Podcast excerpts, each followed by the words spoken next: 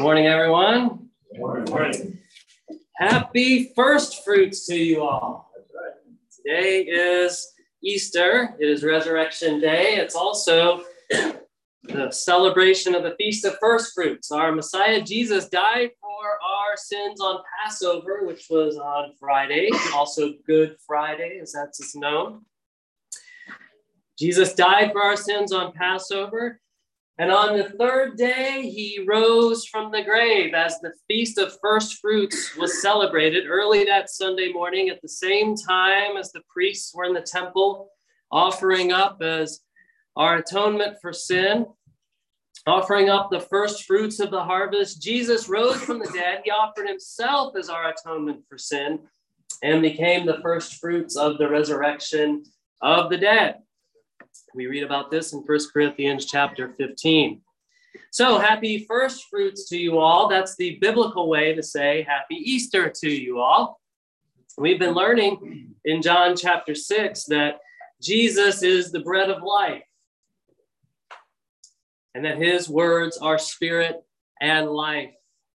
In John 6 51, Jesus told us that he is the living bread that came down from heaven. And if anyone eats of this bread, he will live forever. And the bread that he gave for the life of the world is his flesh. Jesus offered his own flesh as the sacrifice for our sins. That's what Good Friday is all about. He died on the cross so that we could have life through him.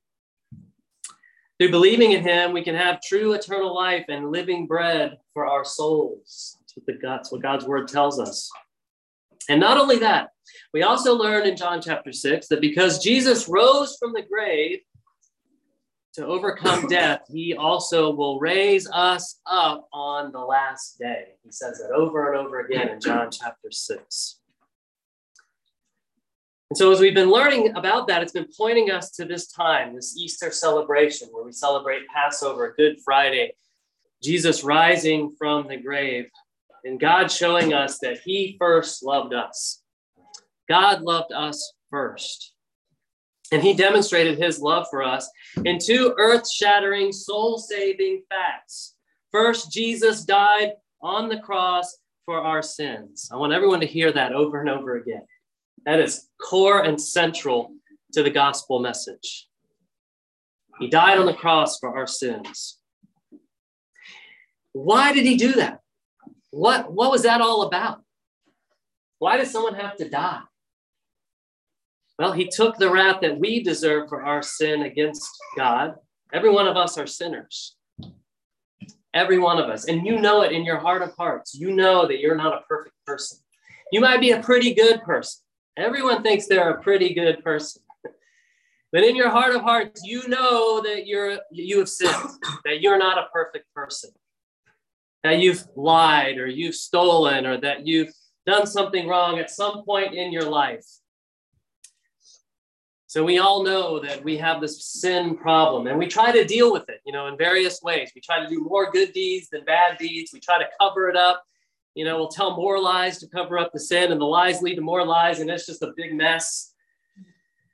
We try all kinds of things in our earthly strength to cover that sin problem and try to wash it clean, but it's like that spot on the garment that just never gets clean, no matter how, how hard we try to wash it. And so we have a sin problem. And we know from God's word, clearly, uh, the, the Bible tells us that the wages of sin is death. You can see it in, in the creation account in Genesis. Adam and Eve partake of the fruit. They, they commit sin. They were the one thing they weren't supposed to do, right? Most of us know the story. The one thing. And they went and did it. They partook of the fruit of the tree, which they were not supposed to eat of. And then God, to cover that sin, to cover their nakedness, sacrifices an animal. Something dies because of sin. And we know from the Bible, all throughout the Bible, that the wages of sin is death. Sin deserves the death penalty. So now we got a we got a real big problem on our hands. We know that we are sinners, and the Bible tells us that the wages of sin is death. The penalty for sin is death. And the wrath of God is poured out in this world against sin. And we were just talking in the house the other day, and like, um, about the book of Genesis, and you know, we're not even like 10 chapters into the book of Genesis, and God wiping out all of uh, humanity because of our sin. And he leaves Noah, you know, one person in his family alive. Starts over, but it, and then it didn't it didn't fix it, right? You know, we're still sinners here today. The wages of sin is death. The wrath of God is poured out against sin. And that's what Jesus did on the cross. He took the wrath of God that we deserve, took it on himself, so that we could have life through faith in him, so that we could be forgiven. But that's not the end of the story. Then he rose from the grave on the third day to give us a living hope of eternal life through his resurrection from the dead. And so today is a very special day, Easter Sunday, where we dig into these great truths. And as I was thinking about that, I'm like, well, we, we kind of do that every Sunday at Living Hope. we do that every Sunday here, where we dig into these great truths. And I want to emphasize today that you know these events that we're about to read in, in, the, in God's Word in the Bible, these events are documented historical facts. These aren't cleverly devised tales that someone came up with because you know they have you know a weak spirit and they need some kind of psychology to lean on to be stronger. No, these these are historically documented facts. As a matter of fact, there are more witnesses and more documentation you know, about these events than they are about George Washington being our president. Everyone in this room, no one's going to argue that George Washington was the first president of this country. You'd be like, what kind of idiot doesn't believe that?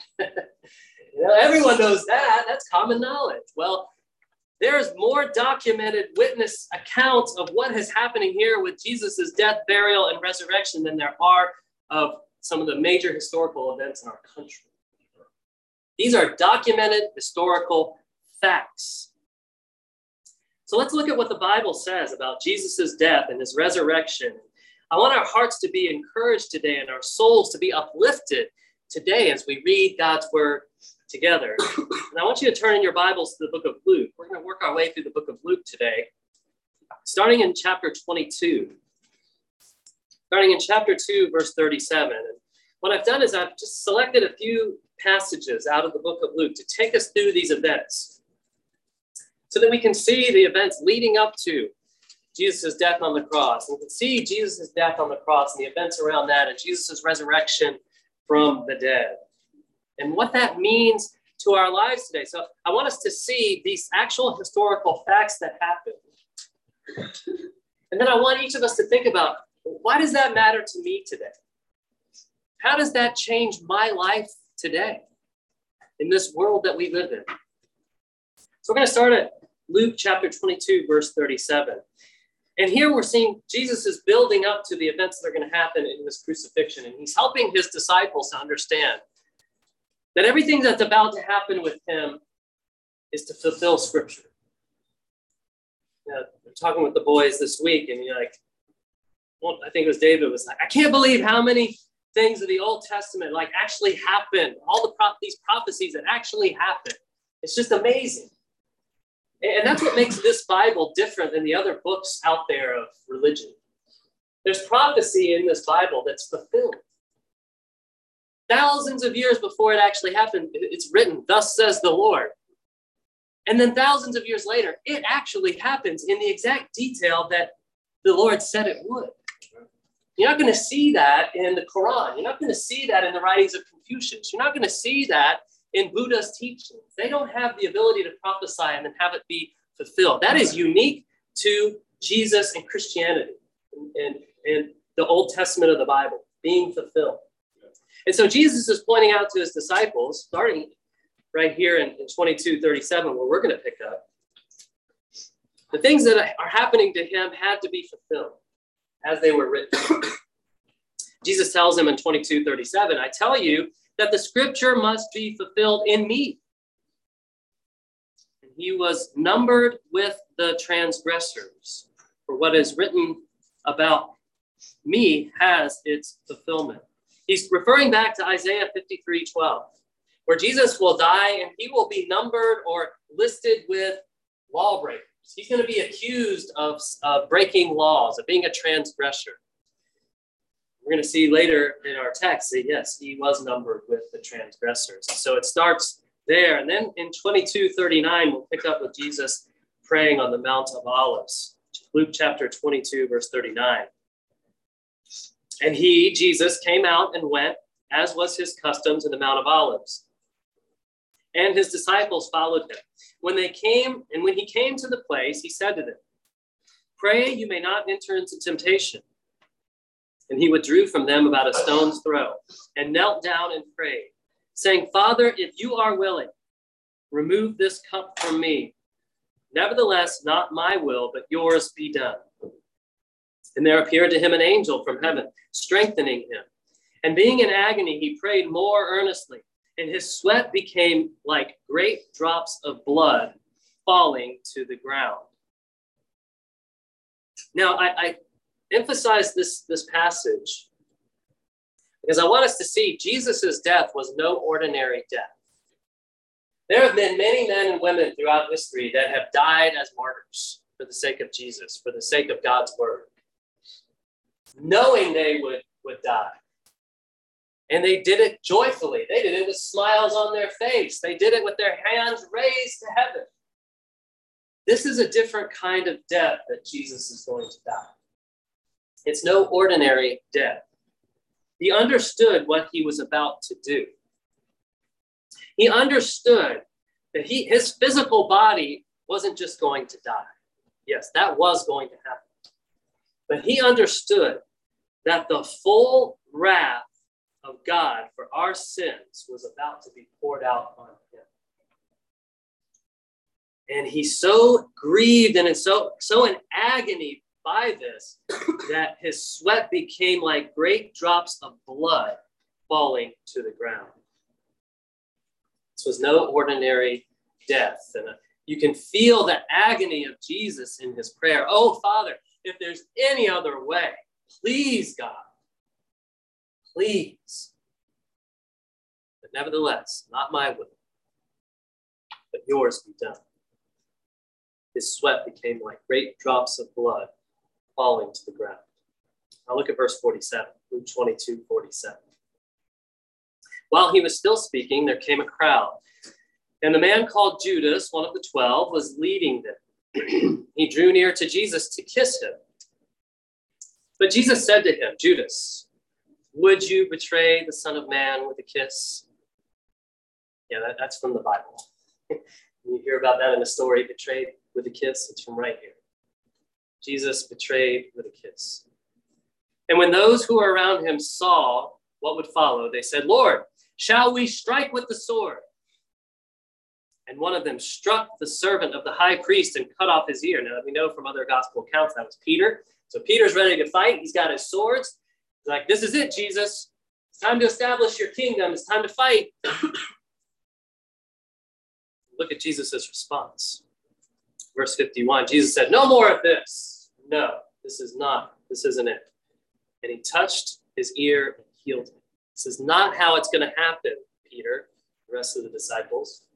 We're not here to establish an earthly kingdom with swords. This is a heavenly kingdom filled with love and mercy and grace. So here, Jesus is betrayed by Judas with a kiss. And even in his betrayal and arrest, Jesus shows no violence. He's not retaliating, he's not getting revenge. He could have called 12 legions of angels to take out this crowd with their clubs and sticks and things and torches. That's not how it was going to happen. He rebuked Peter for striking the man with the sword, and then he healed the man Peter struck. And just as God tells us to love our neighbor as ourselves, Jesus shows love to his enemies even to the very end. And he instructs us also to love our enemies. Look at verse 63. now, the men who were holding Jesus in custody were mocking him as they beat him. So they've arrested him, he's been taken, and they're mocking him as they beat him. They also blindfolded him and kept asking him, Prophesy, who is it that struck you? And they said many other things against him, blaspheming this is the fulfillment of Isaiah chapter 53. You're going to see many fulfillments of Isaiah chapter 53. It's like it's almost a parallel story if you read Isaiah 53. And if you look at verse 3 of Isaiah 53, it says this He was despised and rejected by men, a man of sorrows and acquainted with grief. As one from whom men hide their faces, he was despised, and we esteemed him not. So Jesus is beaten, he is mocked. This is Jesus Christ, King of kings, Lord of lords, the Word of God incarnate, creator of all things, on his knees, probably on his hands and knees, being beaten, blindfolded, slapped, and mocked for our sakes, for you and for me. Look at chapter 3, Luke chapter 3, starting at verse 1. Then the whole company of them arose and brought him before Pilate. And they began to accuse him, saying, We found this man misleading our nation and forbidding us to give tribute to Caesar, and saying that he himself is Christ the King. Pilate asked him, Are you the king of the Jews? Jesus answered him, You have said so. Pilate said to the chief priests and to the crowds, I find no, no guilt in this man. But they were urgent, saying, He stirs up the people, teaching throughout all Judea and from Galilee even to this place. Skip down to verse 13. Pilate then called together the chief priests and the rulers and the people and said to them, You brought me this man as one who is misleading the people. And after examining him before you, behold, I do not find this man guilty of any of your charges against him. Neither did Herod, for he sent him back to us. So Pilate was the Roman governor, Herod was the kind of the governor in charge of the Jews in that area, and they're sending Jesus back and forth. I don't know what to do with him. Well, I don't know know what to do with him. Herod's kind of entertained with him, hoping he does some kind of miracle or sign, and then nothing happens. He's kind of disgusted, like, oh, didn't do any tricks for me. You know, send him back up, Pilate. Yeah, nothing happening here. And so they're sending him back and forth, and neither one of them have any charges against him. So he's verse 16, I will therefore punish and release him, Pilate. verse 18. But they all cried out together, Away with this man and release to us Barabbas, a man who had been thrown into prison for an insurrection started in the city and for murder. We don't want Jesus who's done nothing. we want the murdering rioter. Really? This is the mob mentality. It's like the there's people out there in the crowd stirring up the mob. They want Jesus dead.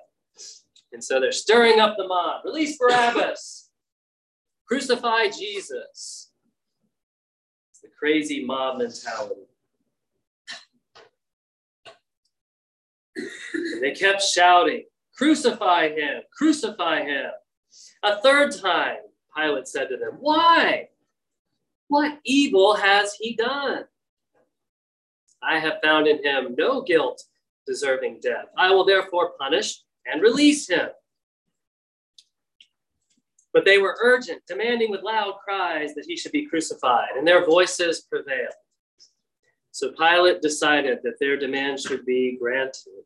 He released the man who had been thrown into prison for insurrection and murder, for whom they had asked, but he delivered Jesus over to their will. And so, the innocent Jesus is sent to death. He is sentenced to death. The murderous Barabbas is set free. And you just look at that, you read that, and you just wonder why. I mean, that, there's just no logic, no reason in that at all. You know, if you're a Star Trek fan, you're like Spock, he'd be like illogical, illogical. This is not.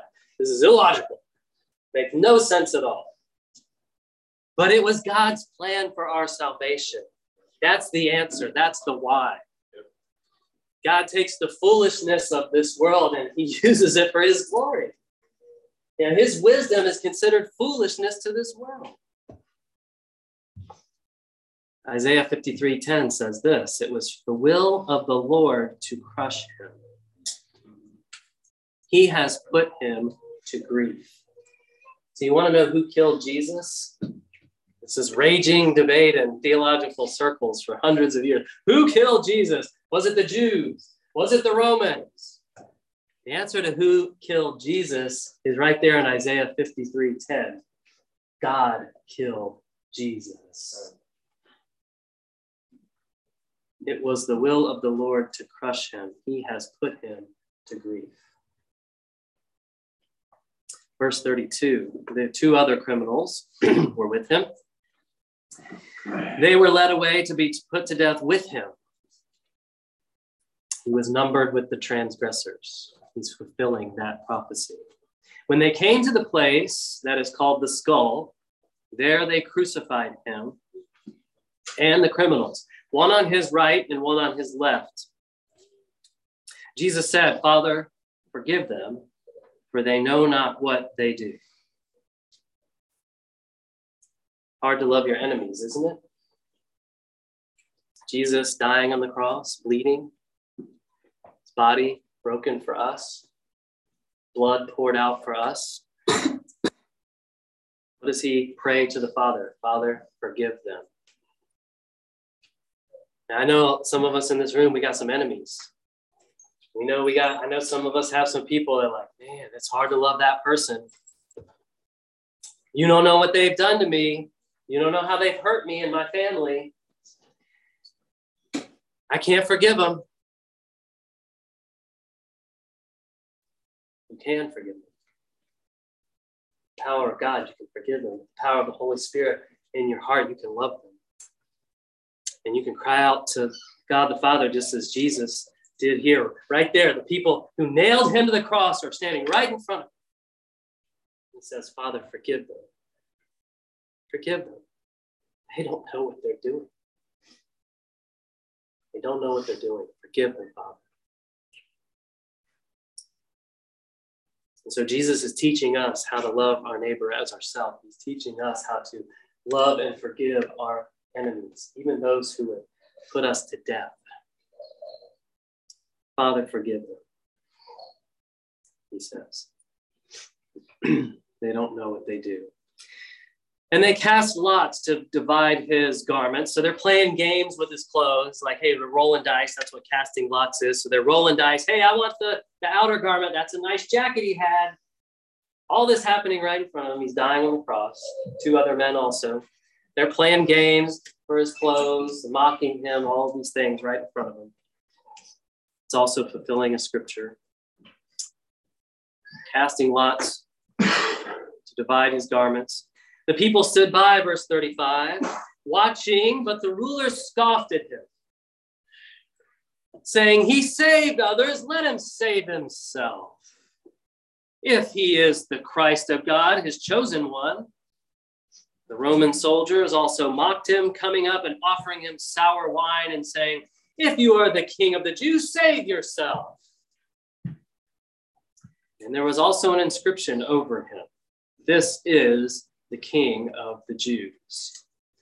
And so we see the innocent Christ, the Lamb of God, is stripped, beaten, tortured, and mocked for the sake of our salvation. Isaiah 53 5 says, He was pierced for our transgressions, He was crushed for our iniquities. Upon Him was the chastisement that brought us peace. And with His wounds, we are healed.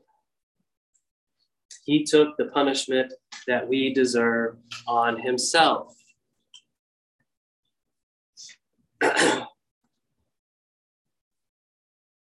he was crushed for our iniquities.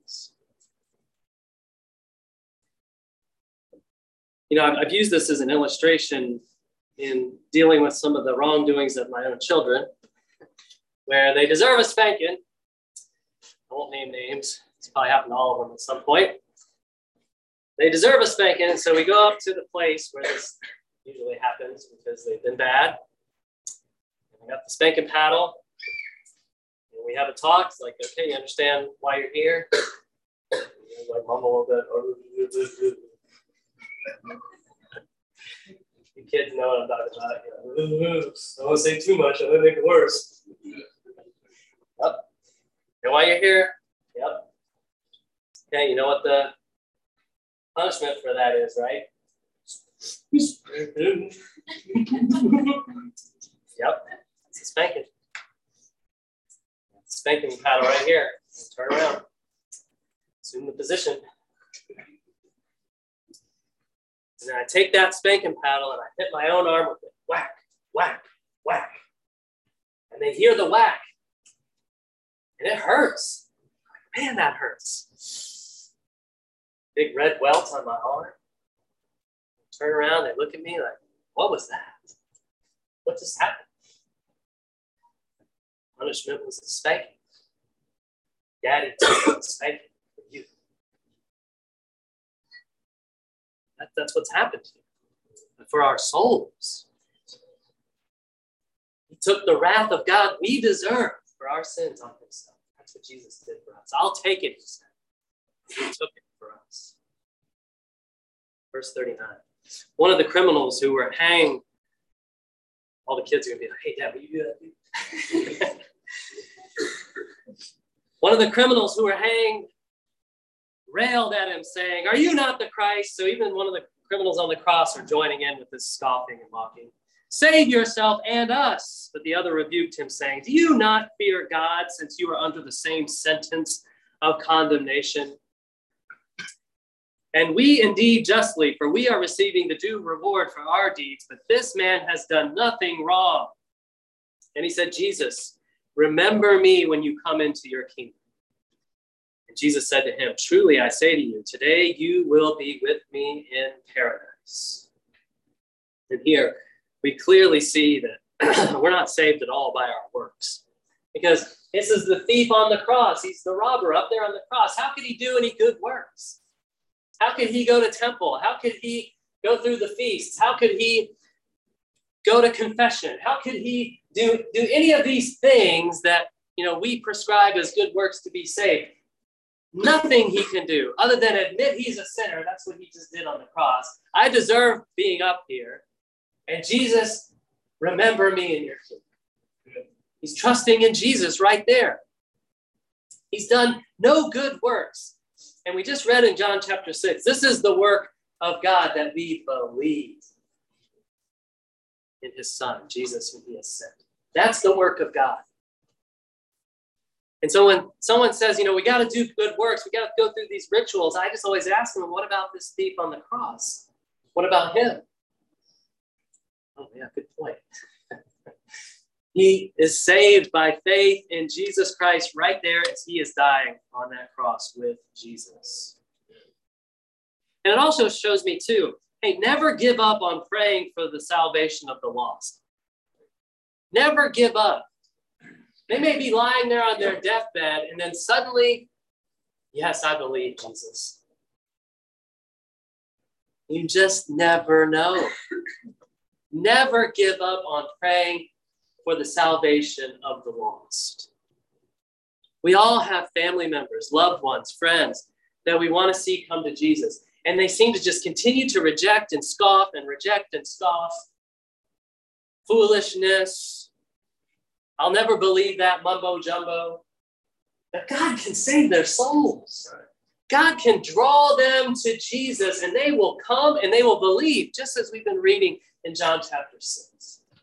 And it may be in their dying breaths when they do that. Never give up on them. Keep praying for them.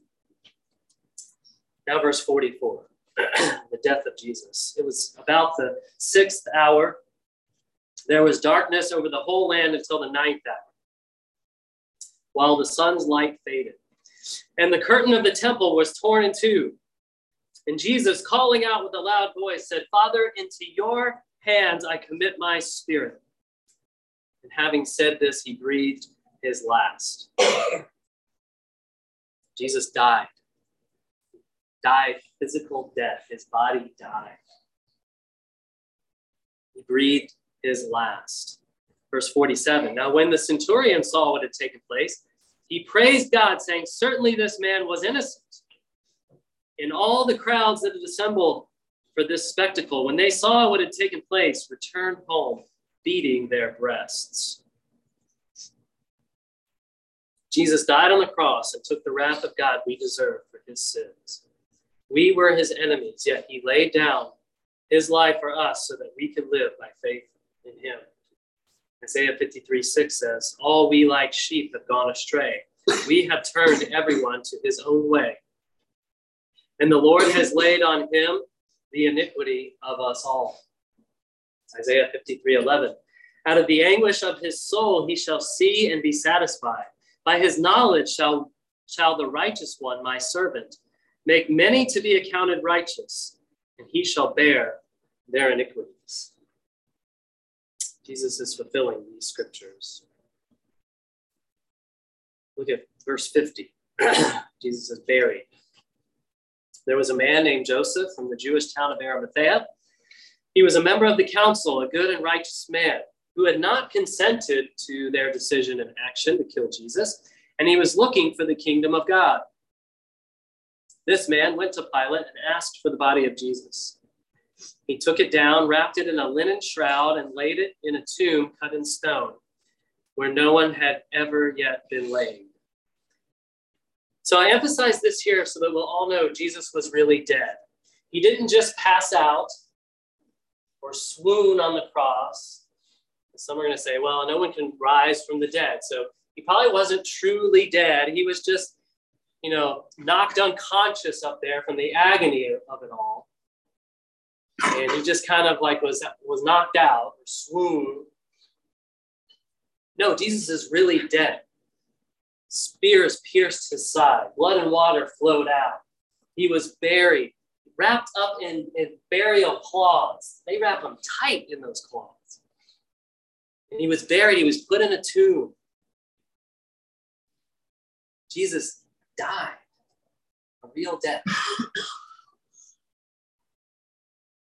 Isaiah 53 9 says, And they made his grave with the wicked and with a rich man in his death, although he had done no violence and there was no deceit in his mouth. And so Jesus has died on the cross, he has been buried. But that is also not the end of the story. Look at verse 24, or chapter 24, verse 1. On the first day of the week at early dawn, when the tomb, they went to the tomb, taking the spices they had prepared. They found the stone rolled away from the tomb, but when they went in, they did not find the body of the Lord Jesus. And while they were perplexed about this, behold, two men stood by them in dazzling apparel. And as they were frightened and bowed down, their, bowed their faces to the ground, the men said to them, Why do you seek the living among the dead? He is not here, but he has risen. Remember how he told you while he was still in Galilee, that the Son of Man must be delivered into the hands of sinful men, be crucified on the, and on the third day rise. And they remembered his words, and returning from the tomb, they told all these things to the eleven and to all the rest. now it was Mary Magdalene, and Joanna, and Mary, the mother of James, and two other, and the other women with them who told these things to the apostles. And I love the, the apostles' response here. So these words seemed to them to be an idle tale, and they didn't believe them. They didn't believe. The apostles, the disciples, they, they didn't believe Jesus rose from the dead. Eyewitnesses are starting to come in. The eyewitness reports are coming in live on location from the tomb uh, the tomb has been rolled, the stone has been rolled away. Jesus' clothes are laid, the burial clothes are lying here neatly, like no one ripped them off or anything. And there was two dazzling men standing here. They're so dazzling. And uh, he's risen, just like he said. Great news. Good news. Back to you, Mary. The apostles are like, ah, that's fake news. Fake news. Ain't real. Can't happen. No way. Nah. Why do you seek the living among the dead? He's not here, he is risen. I love those words. Those are precious words. You know, you can go and visit the Green Dome. That's the tomb of Muhammad in Medina. His bones are there. You can get on a plane and go see him. You can go visit the pagodas of Buddhism and see the remains of Buddha. They're kind of scattered all over China. You know, it's a tourist attraction. Come see the skull of Buddha. Come see uh, this remain of Buddha and this pagoda. These things are amazing temple like structures. Beautiful. You can go see Buddha's dead body and buy tickets. You can go visit the cemetery of Confucius. His bones are there and his family's bones are there. But if you go to Israel today, one thing that you will not see are the bones of Jesus Christ. They are not there. There's an empty tomb there because he has risen from the grave. He is alive. You will not see his bones there. And after his resurrection, he appears to many people, proving he is alive multiple times.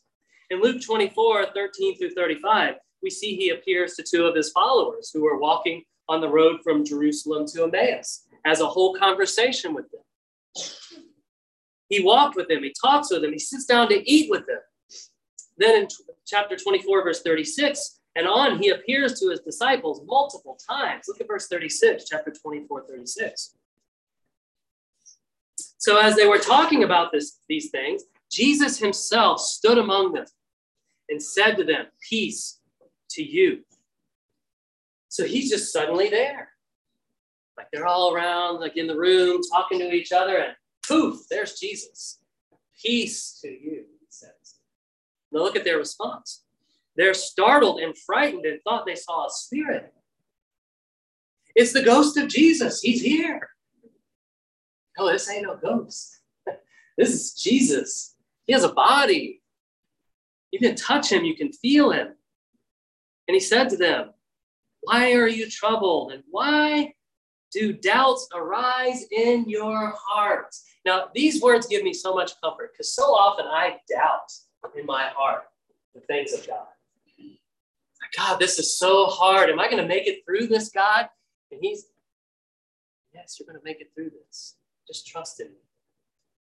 I'm no different than these, these apostles. They're no different than us. Doubts arise in their hearts, and Jesus knows doubts are arising in their hearts. He says, Why are you troubled? See my hands and my feet, that it is I myself. Touch me and see. For a spirit does not have flesh and bones, as you see that I have. He knows their hearts. He knows they're having trouble believing all of this. Touch me, feel me. I, I'm alive. Ghosts don't have flesh and bones like I have. And when he had said this, he showed them his hands and his feet. And while they were still disbelieved for joy and were marveling, he said to them, You have anything to eat? I love it. Jesus rolls up on the scene. It's like, hey, what's cooking? Got anything to eat? Now, is he really hungry? He might be. Or he might just be wanting to show them, hey, I'm, I'm really alive. I'm going to eat something. I'm going to prove it. Got anything to eat? They gave him a piece of broiled fish. He took it and ate it before them. He's showing them, hey, I am alive. I have a body. I eat. I touch. I feel. I smell. All my senses are alive. And he said to them, These are my words that I spoke to you while I was with you, that everything written about me in the law of Moses and the prophets and the Psalms, that's all of the Old Testament scriptures, by the way, all of those three things, must be fulfilled. And he opened their minds to understand the scriptures and said to them, Thus it is written that the Christ should suffer and on the third day rise from the dead, and that repentance and forgiveness of sin should be proclaimed in his name to all nations, beginning from Jerusalem. You are witnesses of these things. And behold, I am sending the promise of my Father upon you. But I say, stay in the city until you're clothed with power from on high. And he led them out as far as Bethany, and lifting up his hands, he blessed them. And while he blessed them, he parted from them and was carried up into heaven. So you want to know where Jesus is right now? He is in heaven. He's sitting at the right hand of the Father in heaven. He rose literally up to heaven, like Superman flying up into the sky. Only he didn't stop like at the edge of the atmosphere. He's up in heaven. You say, where's heaven? I don't know. It's way up. It's way, way up. He's in heaven, sitting at the right hand of God the Father. And they worshiped him and returned to Jerusalem with great joy and were continually in the temple praising God. And so again, he appears to them. Many witnesses here, not just one. Eyewitness reports. they all see Jesus. They see him carried up into heaven. No other prophet or any other world religion has risen from the dead. None. Go look for yourself. None other than Jesus. He's the only one who's risen from the dead. And Jesus' resurrection proves he is who he says he is. He is Almighty God.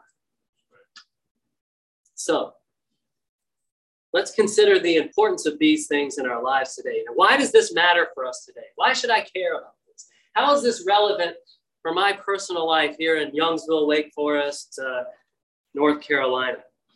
Why does this matter to me? well, the Apostle Paul wrote of this in 1 Corinthians 15 and in Romans chapter 6. I want to talk about those briefly. It is in the resurrection of Jesus that we have a living hope for our souls that Peter writes about in 1 Peter chapter 1 verse 3 which we say every week as we open our services here. We can have a living hope in our souls through his resurrection from the dead. If in this life, if this life is all there is, and this body is all we have, then there really is no hope for our souls. If this is it, and the older we get, everyone understands that a lot more. Right? Because when you're young, you're like, oh, I have a whole life in front of me. I haven't experienced all these things, and it's going to be great. And, blah, blah, blah. so as you get older and older and older, and this body breaks down, and the mind breaks down, and you experience all the grief and sufferings and sorrows that the sin of this world pours in our lives. My God, if this is all there is, I have no hope. if there is no resurrection, we have no hope. So turn in your Bibles to 1 Corinthians 15. I want us to see this clearly. 1 Corinthians 15, starting at verse 14.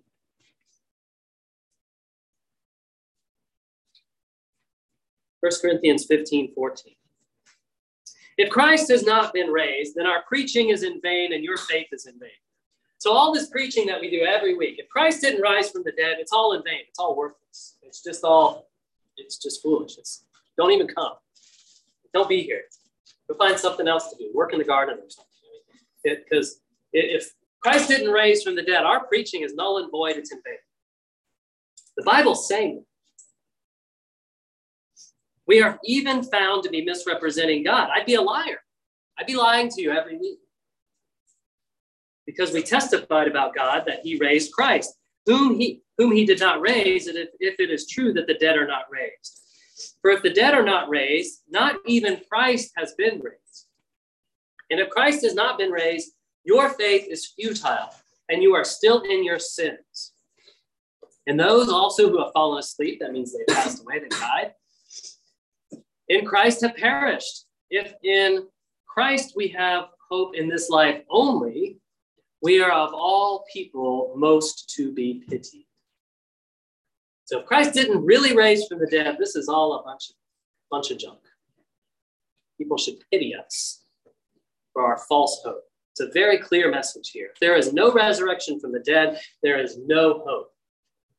But in fact, Christ has been raised from the dead. And so we have hope of eternal life in him, knowing that we also will be like him someday. And that is why Paul continues and writes later in 1 Corinthians 15, starting in verse 50. I tell you this, brothers, flesh and blood cannot inherit the kingdom of God nor does the imperishable inherit, nor does the perishable inherit the imperishable. Behold, I tell you a mystery. We shall not all sleep, but we all shall be changed. In a moment, in the twinkling of an eye, at the last trumpet. For the trumpet will sound, and the dead will be raised imperishable, and we shall be changed. For this perishable body must put on the imperishable, and this mortal body must put on immortality. When the perishable puts on the imperishable, and the mortal puts on immortality, then shall come to pass the saying that is written Death is swallowed up in victory. O death, where is your victory? O death, where is your sting? The sting of death is sin. The power of sin is the law. But thanks be to God who gives us the victory through our Lord Jesus Christ. Therefore, my beloved brothers, be steadfast, immovable, always abounding in the work of the Lord, knowing that in the Lord your labor is not in vain. And so I bring us to this passage so we can see two things. One is that we will live forever with Jesus with an imperishable, immortal body. And the other is that we have victory over sin and death in our lives. Our love for the Lord and for each other is not in vain, it's not a waste. Our hope for being with Christ in heaven is not in vain. Many of us have had those we love pass on to be with the Lord. Family, friends, loved ones, they're not with us anymore on this earth. They have gone on to be with the Lord. Our hope to see them again in heaven is not in vain, brothers and sisters. We will see them again through faith in Jesus. We have victory over death and the grave through the resurrection of Jesus Christ. We have a living hope for a glorious life with Jesus in heaven through his resurrection. And so that's one main reason the resurrection is important to our lives today. Another from Romans chapter 6, and I'll close with this Romans chapter 6, verses 3 through 10. Another impact of the resurrection on our lives is do you not know that all of us who have been baptized into Christ Jesus were baptized into his death? We were buried, therefore, with him by baptism into death, in order that just as Christ was raised from the dead by the glory of the Father, we too might walk in newness of life. For we have been united with him in death like his. We shall certainly be united with him in a resurrection like his. We know that our old self was crucified with him in order that the body of sin might be brought to nothing so that we would no longer be slaves to sin. Because of Jesus' resurrection from the dead, you are not a slave to sin through faith in him. For one who has died has been set free from sin. So consider yourselves dead to sin and alive to God in Jesus Christ. So, not only does the resurrection of Jesus give us a living hope for eternal life with Him in heaven, it gives us power over sin in our lives today. Some people, I, they, they talk to me like, I just can't help myself. Yes, you can. Through faith in Jesus and his resurrection from the dead, you have victory over sin in your life. You are not a slave to sin anymore. You can say, as Paul said in Romans, I am dead to sin. You can say, Sin, you are dead to me. you are free from sin. And when you're faced with temptation to sin, you can say, No, I, sin you are dead to me. I'm not going to do that. I'm going to choose to do what's right. I'm alive to God in Christ. So I want us, brothers and sisters, to consider that old self as that was a slave to sin, to be dead, crucified with Christ, just as Christ died. And consider that your new self is alive in Christ. You walk in newness of life and righteousness in Him. When you're tempted to be angry, just say, Sin, you're dead to me. When you're tempted to be impatient, say, Sin, you're dead to me. When you're tempted to gossip, say, Sin, you are dead to me. I'm not going to say that. When you're tempted to steal, say, Sin, you're dead to me. When you're tempted to poke your brother in the ribs to get on his nerves, pull that finger back, say, Sin, you're dead to me.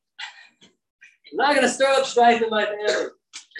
When you're tempted to do some nasty prank to your sister, Sin, you're dead to me. We're going to love each other, starting in our families. And so, brothers and sisters, the resurrection of Jesus from the dead gives us power over sin in our lives today. We have victory in Jesus over sin and death. Will you trust in him today? For those who are here that maybe haven't believed in the Lord Jesus Christ, will you trust in him today? Will you believe in him today and have eternal and abundant life? For those who have, will you walk in faith and love and joy and peace, be filled with the Spirit, feed on the living bread of Jesus now and forevermore?